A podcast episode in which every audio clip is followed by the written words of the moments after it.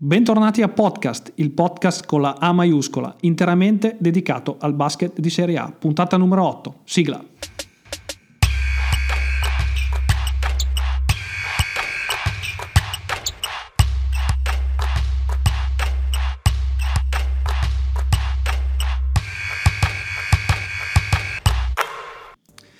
Per l'ottava puntata abbiamo un ospite che ho sempre il piacere di avere come ospite, appunto, che è Davide Fumagalli di Eurosport e Basket Caffè.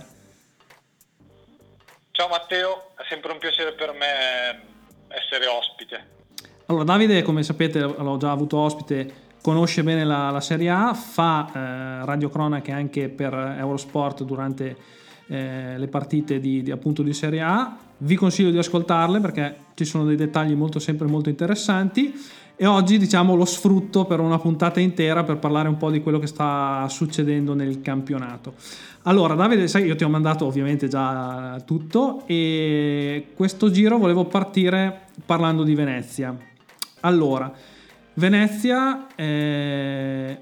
quest'anno sta avendo un campionato veramente molto strano. Allora, è il quarto peggior attacco della Serie A, ma sulla parte offensiva diciamo che anche l'anno scorso non erano il miglior attacco della Serie A. Però ci sono 74 punti segnati di media, 78 fuori casa, ma fuori casa ne ha vinte 0 e ne ha perse 5.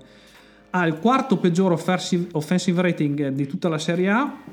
fanno peggio soltanto Pistoia e Trieste. In casa l'offensive rating addirittura è di 97.6 ed è penultima. Eh, io non so, se, non so, se, tu l'hai vista o non, non, mi ricordo se l'avevi commentata tu, però io ho guardato um, Sassari Venezia e se non ricordo male Venezia ha fatto infrazioni di 24 secondi almeno una decina di volte. Secondo te cosa sta succedendo all'attacco della Reia? Allora, eh, diciamo che Venezia... Mh mm, io ho visto il finale della partita con Sassari e ho visto tutta l'ultima partita a Varese e mm, poi vabbè l'ho vista tanto l'anno scorso, l'ho vista anche quest'anno in Eurocup e prima ancora in Supercoppa, insomma l'ho, l'ho vista tante volte. Mi sembra una squadra che abbia una grande solidità difensiva e punta tutto lì e che in attacco diciamo che si affida molto alle soluzioni diciamo così di talento dei propri giocatori, cioè molto gioco individuale, ogni tanto fanno qualche schema per, per liberare Bramos al tiro. Secondo me quello che gli sta mancando in questa stagione è avere un giocatore che crea dal palleggio come era Marche Sainz negli anni passati e che secondo me nella loro idea potrebbe essere Andrew Gaudlock che stanno ancora aspettando eh, che ritorni dal, dall'infortunio. Quindi questo potrebbe sicuramente aiutarli però come conformazione mi sembra proprio una squadra che basi molto sulla, sulla difesa eh, e che poi parta da lì. Eh, infatti anche nell'ultima partita che appunto ho visto bene contro Varese, loro sono andati sotto e questa cosa, scusate, e questa cosa che, di andare sotto ormai è quasi una consuetudine e poi loro girano le partite in difesa, cioè quando loro si mettono a difendere davvero riescono a recuperare anche svantaggi di 15-20 punti e questa non è una, una cosa da poco. È vero anche che non puoi pensare di ribaltare tutte le partite in cui vai sotto di 15-20 punti e poi c'è il rischio che le perdi perché anche se poi rimonti e vai davanti come contro Varese, poi comunque le energie eh, scarseggiano. Assolutamente, io sono d'accordo. Tu hai qualche notizia? Io ho fatto un po' di ricerche, ma su Gaudlock non, non, si sa ancora nulla. Tu sai qualcosa del rientro, quando rientrerà? Dicevano un mese, ma ormai il mese mi sembra passato.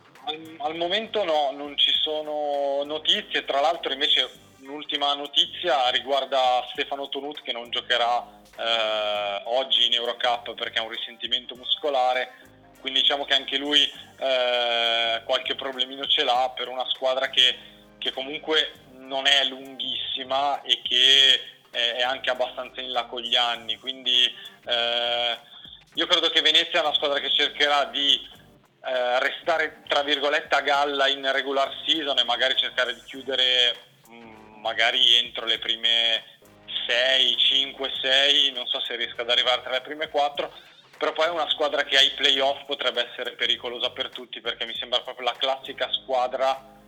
che poi in una serie di playoff e soprattutto in una partita da dentro fuori eh, io non la vorrei incontrare perché appunto sono una squadra esperta eh, e abbiamo visto negli ultimi anni sempre ai playoff eh, devi fare una fatica incredibile per batterli e non è un caso che abbiano vinto due scudetti negli ultimi tre anni con queste armi e con praticamente questo gruppo. Assolutamente, e poi ovviamente sappiamo, vabbè, tutti e due che il tagliercio rimane sempre un fattore, però eh, delle statistiche che ti ho mandato, se vabbè, sicuramente le guardate, è la seconda miglior difesa per defensive rating del campionato. Prima in casa con 80.5, la media del campionato è 106, quindi è un dato molto importante, però che incide molto nella media il dato casalingo perché fuori casa è 115 e in casa concede 57 punti e fuori 84.4. Quindi secondo me resto d'accordo con te al 100% che sia una squadra impostata sulla difesa, però sicuramente hanno qualcosa ancora da registrare e hanno in doppia cifra di media di punti soltanto Day, Chappell e Watt, quindi ancora per dirti Bramos non arriva alla doppia cifra di media che l'anno scorso aveva fatto un super campionato. Quindi non so se sei d'accordo con me, però c'è un di, ci sono un po' di cose da registrare, ovvio, se devo scegliere, se sono una delle altre sette, se arrivano i playoff, non vorrei mai incontrare Venezia, di più col fattore campo, assolutamente. Sì, eh, stanno un po' facendo fatica a, anche ad, ad, inserire giocatori nuovi, nuovi, tra virgolette, perché in realtà il campo italiano lo conoscono, però Udano è iniziato infortunato e adesso sta facendo un po' fatica a rientrare. Figlioi non sta dando probabilmente quello, quello che si aspettavano e, e credo che mh, diciamo che ci si attendesse qualcosa di più anche, da, anche dagli italiani, cioè Tonut doveva essere forse quello che eh, incideva un po' di più eh, e invece sta facendo fatica, cioè sì è, gioca- è sempre il giocatore che esce dalla panchina e prova un po' a cambiarti il ritmo ma non riesce ancora ad avere quell'incisività che tutti si aspettano, idem un po' di Nicolao, quindi eh, secondo me sono un po' in ritardo da questo punto di vista, lo stesso Mazzola è appena rientrato, eh, quindi mm, bisognerà attenderla, però siamo già quasi a fine novembre e comunque il tempo passa anche per loro. Mm, tra l'altro è paradossale eh, appunto i dati in trasferta in campionato, mentre invece se andiamo a guardare in Eurocup in trasferta ha fatto, ha fatto, tutto sommato bene e ha vinto anche su campi difficili come a Vilnius con Ritas e a Belgrado col Partizan. Quindi è una squadra eh, davvero strana ed enigmatica. E poi questa cosa che, come ho detto prima, sembra quasi che debba sempre andare sotto di 10, 15, anche 20 punti per avere una sveglia e mettersi a giocare. Eh, molto enigmatica come squadra. Sì, concordo e sì, beh, in Eurocup sono 5 vinte e 2 perse, quindi anche lì molto molto strano. Una, passiamo a una squadra che questa vabbè, sta andando tra alti e bassi, passiamo a una squadra che secondo me, passami il termine, ha avuto un inizio veramente tra l'imbarazzante e il difficile. Non so, eh, imbarazzante è un termine forte, però Pesaro è ancora zero vittorie. Ehm, un po' di numeri. Ah, è prima per pace del campionato, cioè 74.9 però ha il quinto peggior offensive rating, di lunga, di gran lunga, il peggior defensive rating del campionato e ha una differenza tra offensive e defensive di meno 16.9, che è il peggiore di tutta la Serie A. Ha la peggior eh, percentuale di assist su 100 possessi, cioè 44.1, e ha una 52% di true shooting. Eh, io Pesaro la vedo, l'avevo detto, forse l'avevamo analizzata insieme nelle prime puntate, la vedo veramente molto molto male, contanto che quest'anno ne retrocedono due, io li vedo veramente candidati ad andare giù, come si dice dalle nostre parti, con la fionda. Sì, diciamo che a, a questo punto sono la principale candidata a retrocedere e se non, non cambiano qualcosa rischia di essere un lungo calvario fino alla fine. Io non credo che mh, ad esempio la mossa di cambiare l'allenatore possa, possa, servire, cioè sì, può dare una scossa, però poi alla lunga eh, se il roster è questo, mh, penso che neanche eh, Greg Popovic possa, possa fare qualcosa. Adesso scherzi a parte, eh, anche perché diciamo che Federico Perego è un mio quasi compaesano, quindi diciamo così ho una leggera preferenza, ma al di là di queste cose, mi sembra che proprio il problema sia il roster giovane, il pace è dato infatti dal, appunto dal fatto, eh, scusa la ripetizione, che hanno tanti giocatori giovani, cercano di giocare a un ritmo alto con tanti possessi, però poi sono una squadra che appena prende un parziale eh, si scioglie anche perché non hai giocatori che possano, diciamo così, giocatori di esperienza che possano un attimino eh, calmare le cose, riportare un po' di lucidità, un po' di tranquillità, magari anche qualche giocata difensiva magari di, di furbizia, con un po' di, eh, diciamo così, eh, qualche giocata di esperienza che, che nei momenti difficili ti, ti aiuta un pochino. Sono una squadra molto giovane con tanti ragazzi interessantissimi eh, alcuni sono anche nel, nel, mirino degli scout NBA e, e, che magari tra uno o due anni li potremmo vedere al draft, però è proprio una squadra molto giovane, cioè sembra quasi una juniores che gioca il, che gioca il campionato di Serie A con qualche innesto di, di giocatori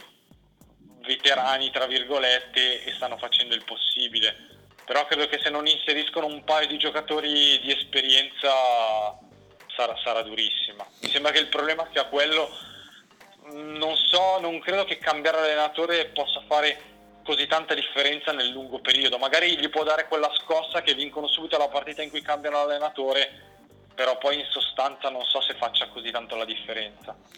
No, tu hai fatto un esempio molto interessante che sembra una juniores, eh, sembrano quelle situazioni dei campionati minori. Eh, non so, io adesso qui, qui, vicino a noi abbiamo una, una squadra di, di C-Gold che ha messo in campo tutti giovanissimi. Eh, se li vedi giocare, giocano veramente forte come ritmo, come pace, vogliamo dirlo sempre a, all'americana però prendono dei parziali incredibili e, e questa è la sensazione che un po' guardando Pesaro. Eh, mi capita spesso di commentarla per, eh, con le live della, di Gazzetta, però eh, mi, purtroppo devo essere ripetitivo perché scrivo spesso che partono bene, con anche ancora ripetendo un buon ritmo di gioco, fanno vedere qualcosa di buono e poi come dici tu prendono un parziale e si, e si, si abbattono e non, non giocano quasi più. Quello, la curiosità che ho io è che è un giocatore che non, non conoscevo tantissimo, però leggendo mh, a fine estate per fare la presentazione delle, delle varie squadre c'era grandissima aspettativa su Harry Drell. Io ho guardato eh, un po' di partite di Varese,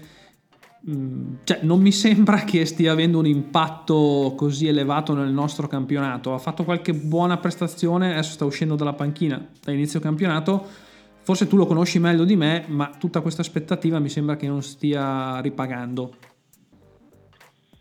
Allora, eh, Henry Drell è un giocatore estone eh, che Perego conosce perché lo ha già allenato a Bamberg, cioè un giocatore che eh, aveva già al Bamberg, non so se ha fatto mm, qualcosa come due o tre stagioni insomma eh, in Germania, l'avevano anche dato in prestito alla squadra satellite che hanno nella seconda serie tedesca e quest'anno se l'è portato eh, a Pesaro.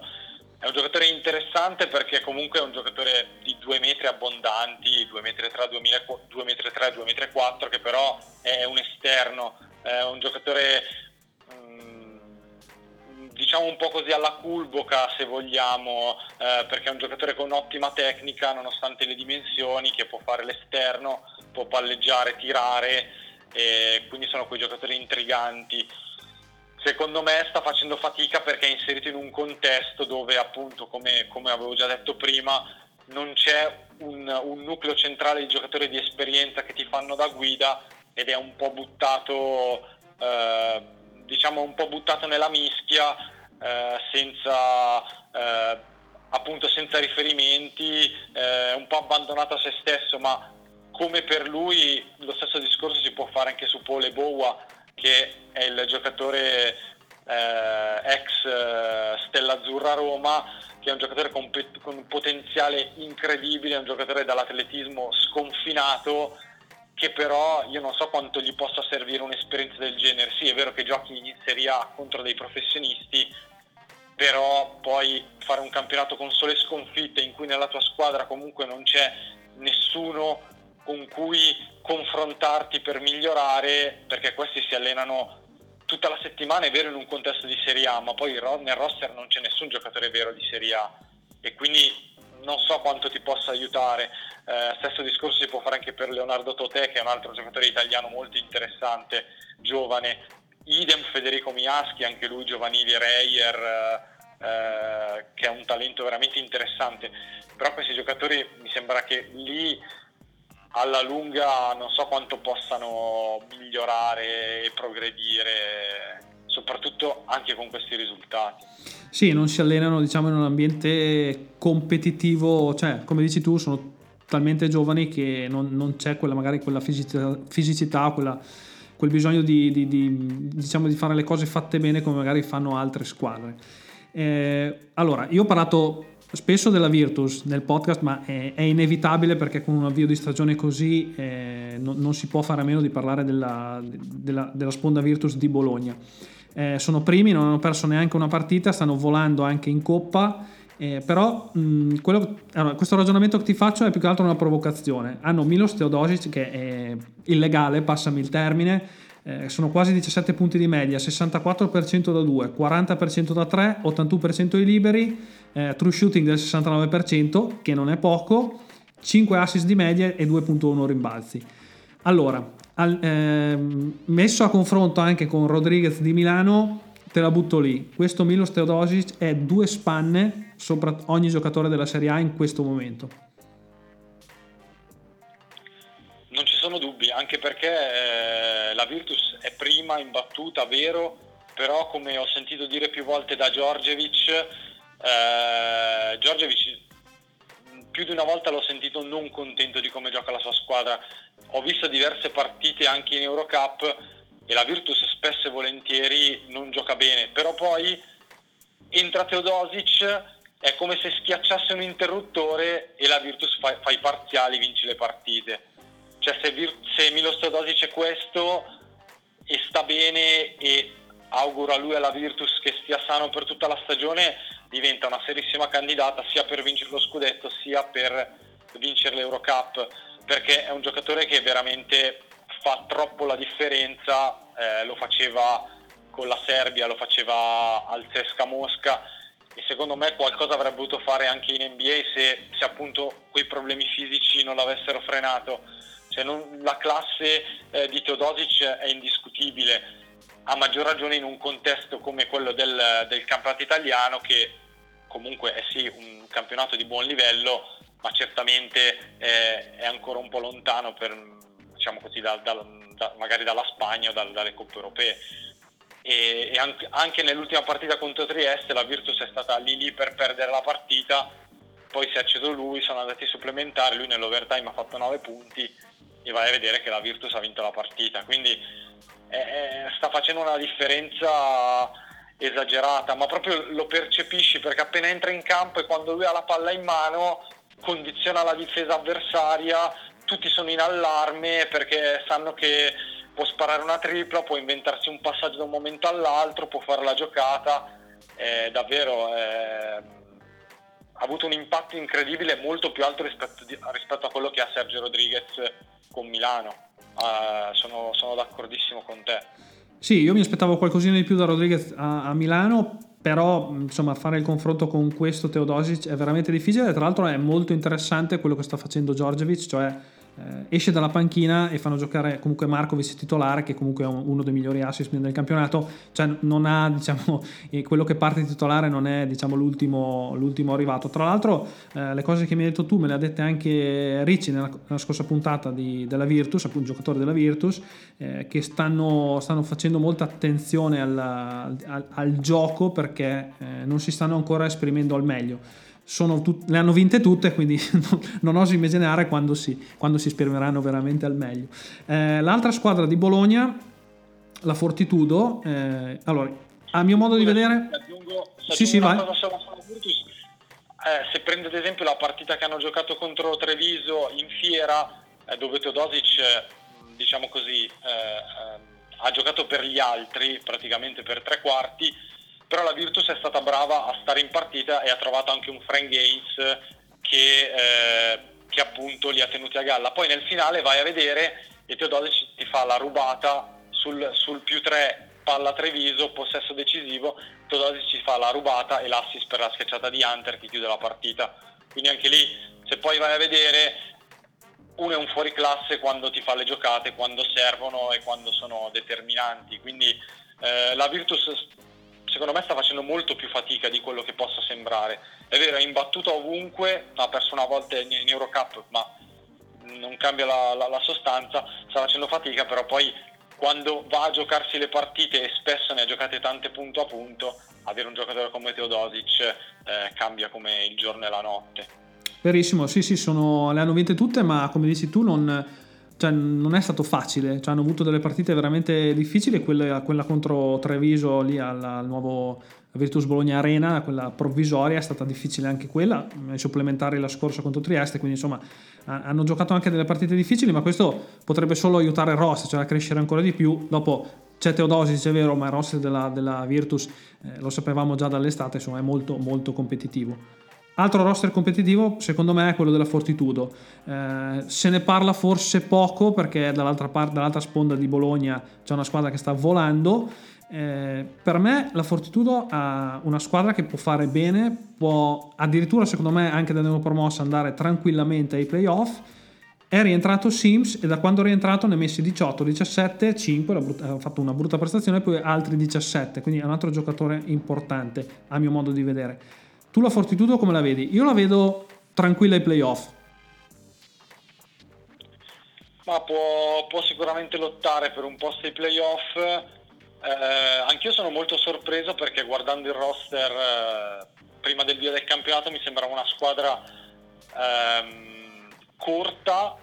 e, e, anche diciamo un po' tra virgolette vecchia ehm, e invece stanno facendo un ottimo, un ottimo campionato, stanno avendo secondo me grande apporto eh, dai vari eh, Fantinelli, lo stesso, lo stesso Mancinelli, comunque nonostante l'età sta facendo un, eh, un buon campionato. Ehm, e poi si sono arrangiati bene nel momento in cui non c'era Sims comunque eh, DJ Stephens ha fatto, ha fatto veramente bene.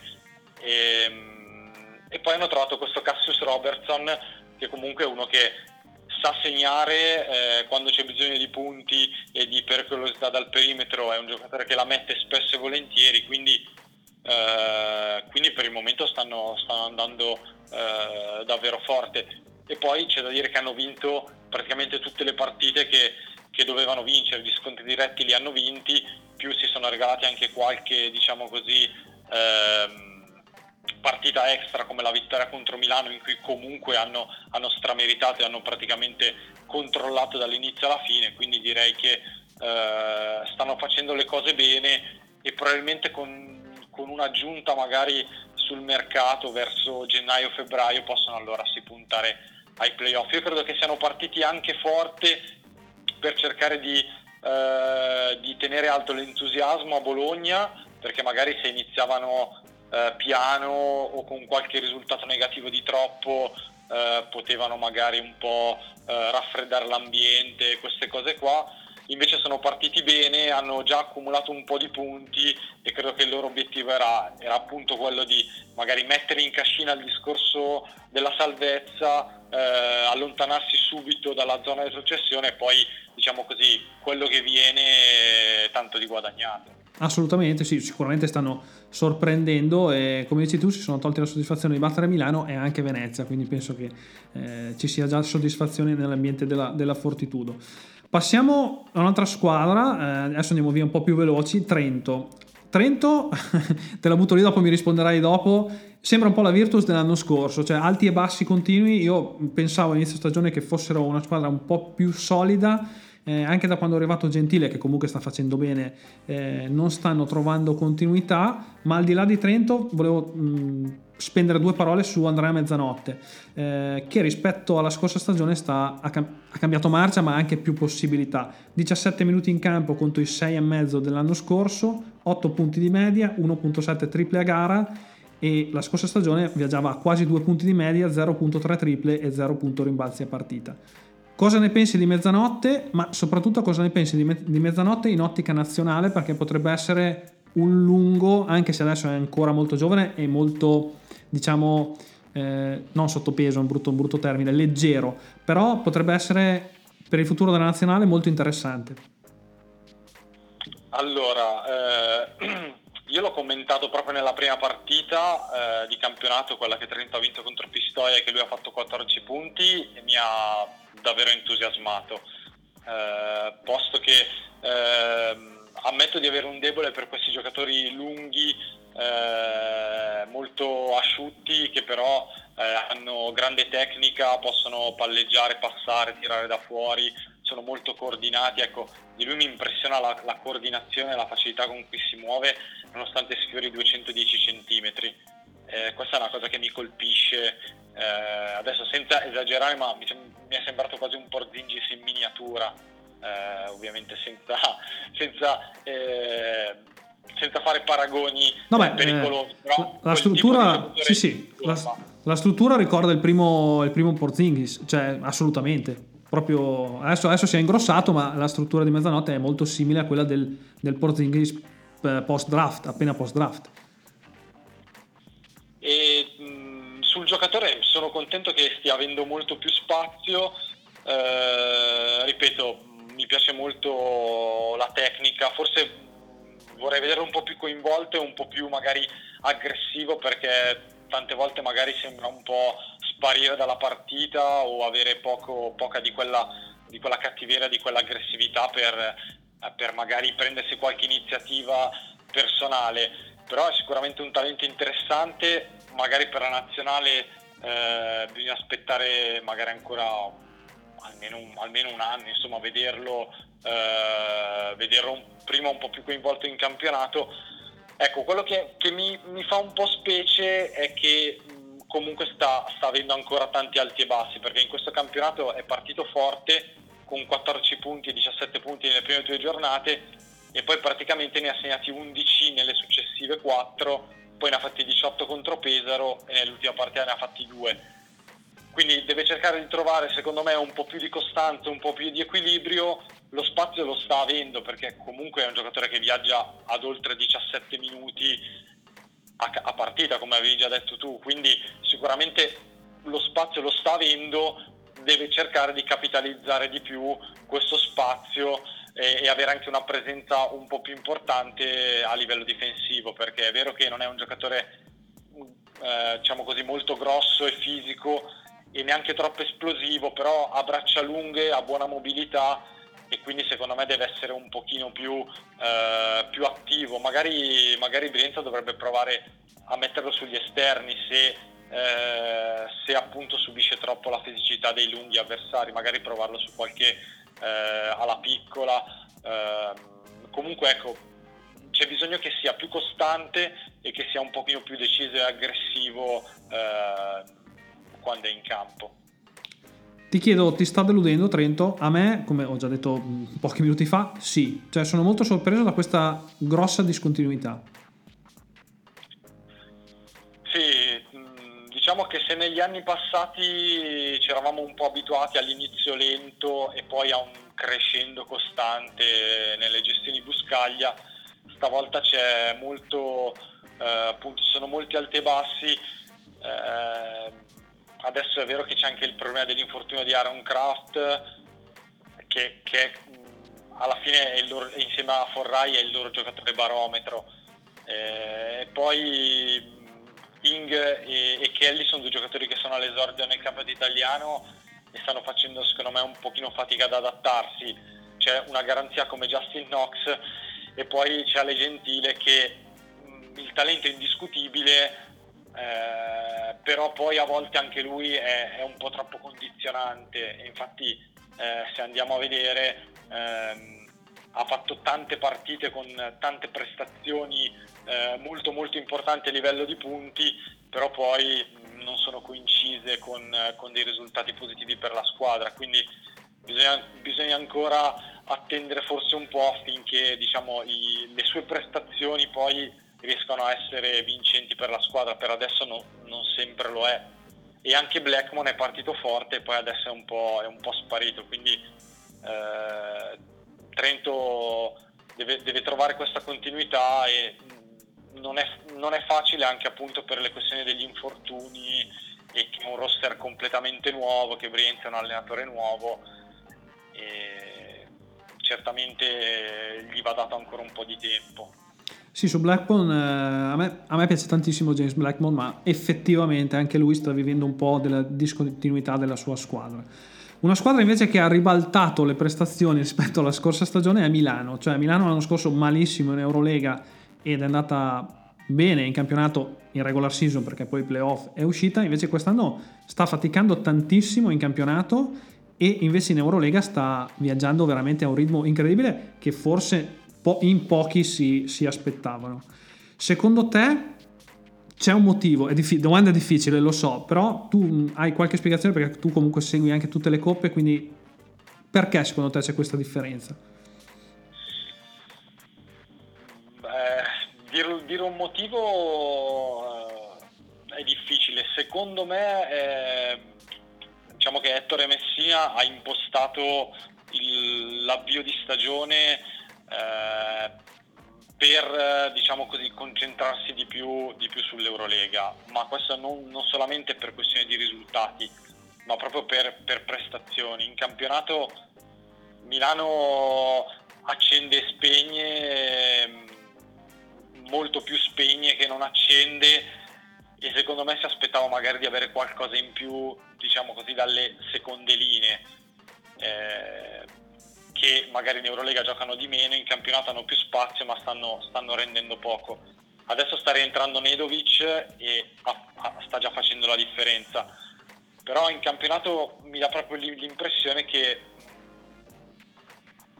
ci, met, ci mettano un po' di meno uh, a livello di, di, aggressività, di concentrazione, di voglia, ma che non è una cosa che, che penso sia fatta uh, volontariamente, è proprio una questione che poi quando anche giochi anche una volta o addirittura due volte in settimana in Eurolega con anche dei viaggi, eh, poi per forza di cose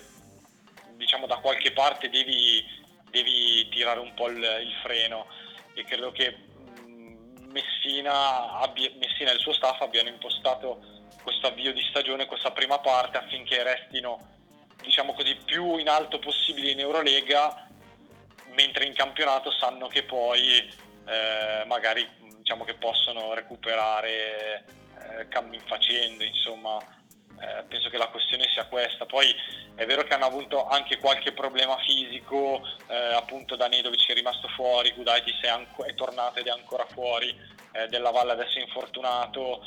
quindi eh, Mac è stato fuori, White sta facendo fatica di inserirsi, quindi tutte queste problematiche eh, certo non aiutano considerato anche poi che Milano quando va a giocare sui campi avversari, quando gioca in casa contro, contro delle avversarie, trova sempre delle squadre che vogliono fare la miglior figura possibile contro di loro, che giocano al 100%, quindi non è semplice, ecco, mm, ripeto, secondo me cercano di dosare un po' le energie e per il momento in campionato, se in Eurolega giocano con la quarta e la quinta marcia, magari in campionato stanno con la seconda e con la terza, ogni tanto provano a mettere la quarta, però, però magari non sempre gli va bene. Sì, ho, mm, il tuo uno spunto molto interessante questo del, del, fatto che comunque trovano sempre squadre che cercano di dare il 100% perché comunque arriva a Milano e insomma è la squadra che ha vinto di più in Italia, quindi ci sta. Eh, altro spunto interessante è quello, insomma, va trattata un po' come Venezia, cioè penso che nella loro testa ci sia quel, quel pensiero di dire tanto alla fine noi playoff ci andiamo e poi con la squadra che abbiamo possiamo rompere le scatole a chiunque. L'anno scorso è andata male, è stata una stagione un po' vabbè, sfortunata forse per, per, l'Olimpia. Quest'anno sembrano un po' più solidi, le, le, prestazioni in Eurolega le dimostrano perché hanno battuto degli avversari veramente molto molto importanti e quindi credo che nella loro testa ci sia questo. Non so quanto sia producente a livello di campionato, però insomma vedremo, il tempo, il tempo adesso ce n'è tanto ancora prima di arrivare ai playoff, c'è tantissima strada.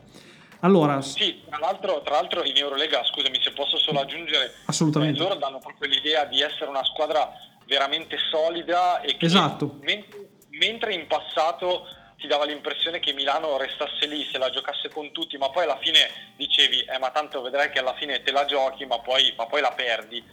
Invece quest'anno questa sensazione eh, Messina l'ha cancellata, cioè una squadra che se la gioca, se l'è giocata con tutti, però hai sempre l'idea di dire, eh ma mm, sai che ce la possono fare, e, è vero che avere giocatori come, come Rodriguez, come, come, Scola, come lo stesso Mizzo che c'era già, eh, insomma ti aiutano proprio in quei momenti della partita e magari questi stessi giocatori in campionato per il momento dicono vabbè ma eh, sai che c'è, mm, magari per adesso aspettiamo, vediamo se riusciamo a gestirla in una maniera diversa e poi eh, magari verso febbraio e marzo cominciamo a, ad impegnarci al 100% anche in campionato. Esatto. Eh, ripeto, non è, non, è cosa, non è, una cosa, secondo me per cui scandalizzarsi, però penso che sia fisiologico eh, all'interno di, di, una stagione in cui ormai una squadra come Milano fa quasi le partite di, di una regular season NBA, se non di più, quindi penso sia normale stanno facendo un po' di load management delle, delle motivazioni. Adesso va di moda questo termine. Allora, eh, è saltato fuori nella nostra chiacchierata, questa domanda non era in programma ma tanto so che sei preparatissimo, eh, Popovic, Porzingis e un'altra cosa NBA che non ricordo. Allora dovete sapere che sia per me che per Davide una delle, penso posso parlare per tutte e due, più grandi passioni è l'NBA. Eh, Davide scrive per, su Basket Café di NBA. Eh, di solito io non parlo di NBA perché ho impostato il, il podcast tutto sulla, sul basket italiano, però quello che è rientrato stanotte a giocare è uno insomma, dei giocatori che quando io ero ragazzino, diciamo quando è entrato nella stessa classe di LeBron James, eh, insomma mi ha fatto innamorare dell'NBA, cioè Carmelo Anthony. Eh, è tornato a giocare con i Portland Trail Blazers, ha, ha, firmato un contratto non garantito, stanotte insomma la partita è stata così così. Io ho visto i, i primi due quarti, poi la finirò stasera, eh, ha messo subito una tripla, subito un bel canestro dal mid range in isolamento classico da Melo e poi da lì in poi diciamo così si è un po' perso. Mi sembrano state tutto abbastanza in forma, ok? Non potevo non parlare di Melo, adesso non so tu Davide quanti anni hai, però insomma in quegli anni lì eh, il Carmelo Anthony di, De- di Denver era qualcosa di straordinario, ovviamente a livello offensivo tu hai visto la partita, ho visto che hai, hai pubblicato la, la, mappa di tiro di, di, Melo, cosa ne pensi di questo ritorno? Allora, non ho visto la partita e ho visto solamente appunto gli highlights, posto che eh, diciamo che io sono, facciamo così, ero fan di Melo da, dalla, dalla stagione a Syracuse al college e poi ero assolutamente eh, carmeliano, se possiamo così dirlo, eh, e, non lebro- e anti-lebroniano quando erano entrati tutti e due nell'NBA. Eh, sì, lui a Denver eh, era un giocatore che veramente faceva impazzire vederlo giocare mm,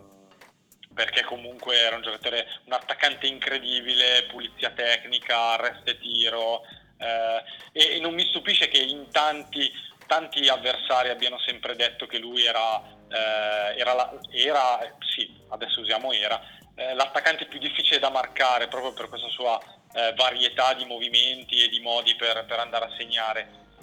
Però non lo so, questa, quella di stanotte era la prima partita, quindi può contare fino a un certo punto, però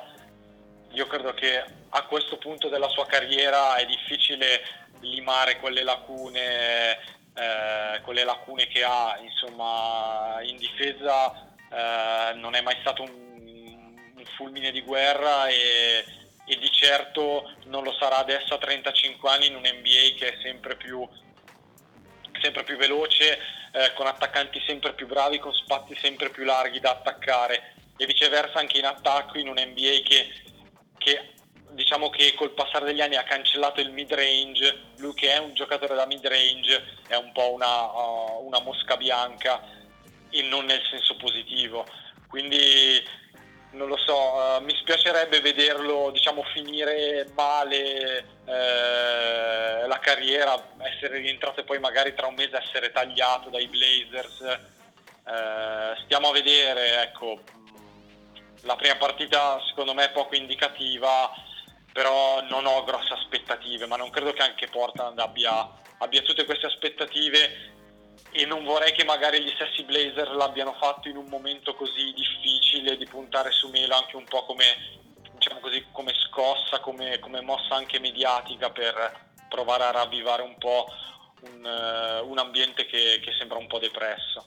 Sì, tra l'altro squadra che l'anno scorso è arrivato alle finali di conference, quindi insomma... Ehm, sì, un ambiente, esatto, un ambiente un, un po' depresso. Eh, se avrai il tempo di guardare la partita, ti invito a vedere i primi 3 o 4 possessi difensivi in cui cerca di difendere, ma diciamo che eh, i risultati sono quelli che sono. Eh, come dici tu, mi dispiacerebbe molto vedere Melo tagliato fra un mese o, o fra qualche tempo in maniera un po' triste. Guarda, io gli auguro di far bene perché in quegli anni, eh, dopo Syracuse, eh, quando è entrato nell'NBA, allo stesso anno di, eh, di LeBron, era, come dici tu, l'att- l'attaccante sicuramente più forte dell'NBA. Io penso che dopo di lui sia arrivato Kevin Durant, ma prima come attacco ci fosse Melo. E, ehm, mh, spero faccia bene, sarà secondo me difficile, ma spero faccia bene perché vederlo chiudere la carriera in, in malo modo mi, mi dispiacerebbe veramente molto. Io Davide non posso far altro che ringraziarti, abbiamo parlato un po' a 360 gradi, come sempre contributo molto molto interessante, io ti ringrazio per essere stato con noi, ovviamente ti inviterò ancora perché eh, sei veramente competente, è un piacere fare il podcast con te e quindi non mi resta che ringraziarti. Ah, io ringrazio te per, per l'ospitalità, sono, sono, sempre contento di, di, fare, di, fare, due chiacchiere su, sulla Serie A, in generale parlando di pallacanestro, quindi quando vuoi eh, io sono, sono, sempre disponibile appunto a, a parlare di pallacanestro. Assolutamente, allora grazie mille Davide e ci sentiamo alla prossima. Ok, grazie mille a te, alla prossima. Sempre un piacere avere ospite Davide, veramente un conoscitore a 360 gradi della pallacanestro con cui mi sono permesso anche di fare una piccola escursione eh, nella NBA. Finisce qui l'ottava puntata di podcast, ricordo che questo programma è nel contenitore di The Shot, vi invito ad andare sul sito the-shot.it, troverete basket di tutti i tipi, NCAA, NBA, Serie A, che come vedete la tratto io, è un onore trattarla per, uh, insieme a questi ragazzi che sono davvero molto molto competenti. Il podcast lo trovate su iTunes, lo trovate su uh, Spotify, su Spreaker, insomma su tutti i contenitori di podcast e quindi vi invito ad andarlo ad ascoltare e magari anche commentare quello che vi è piaciuto e quello che non vi è piaciuto. Ci sentiamo alla prossima puntata, ciao a tutti!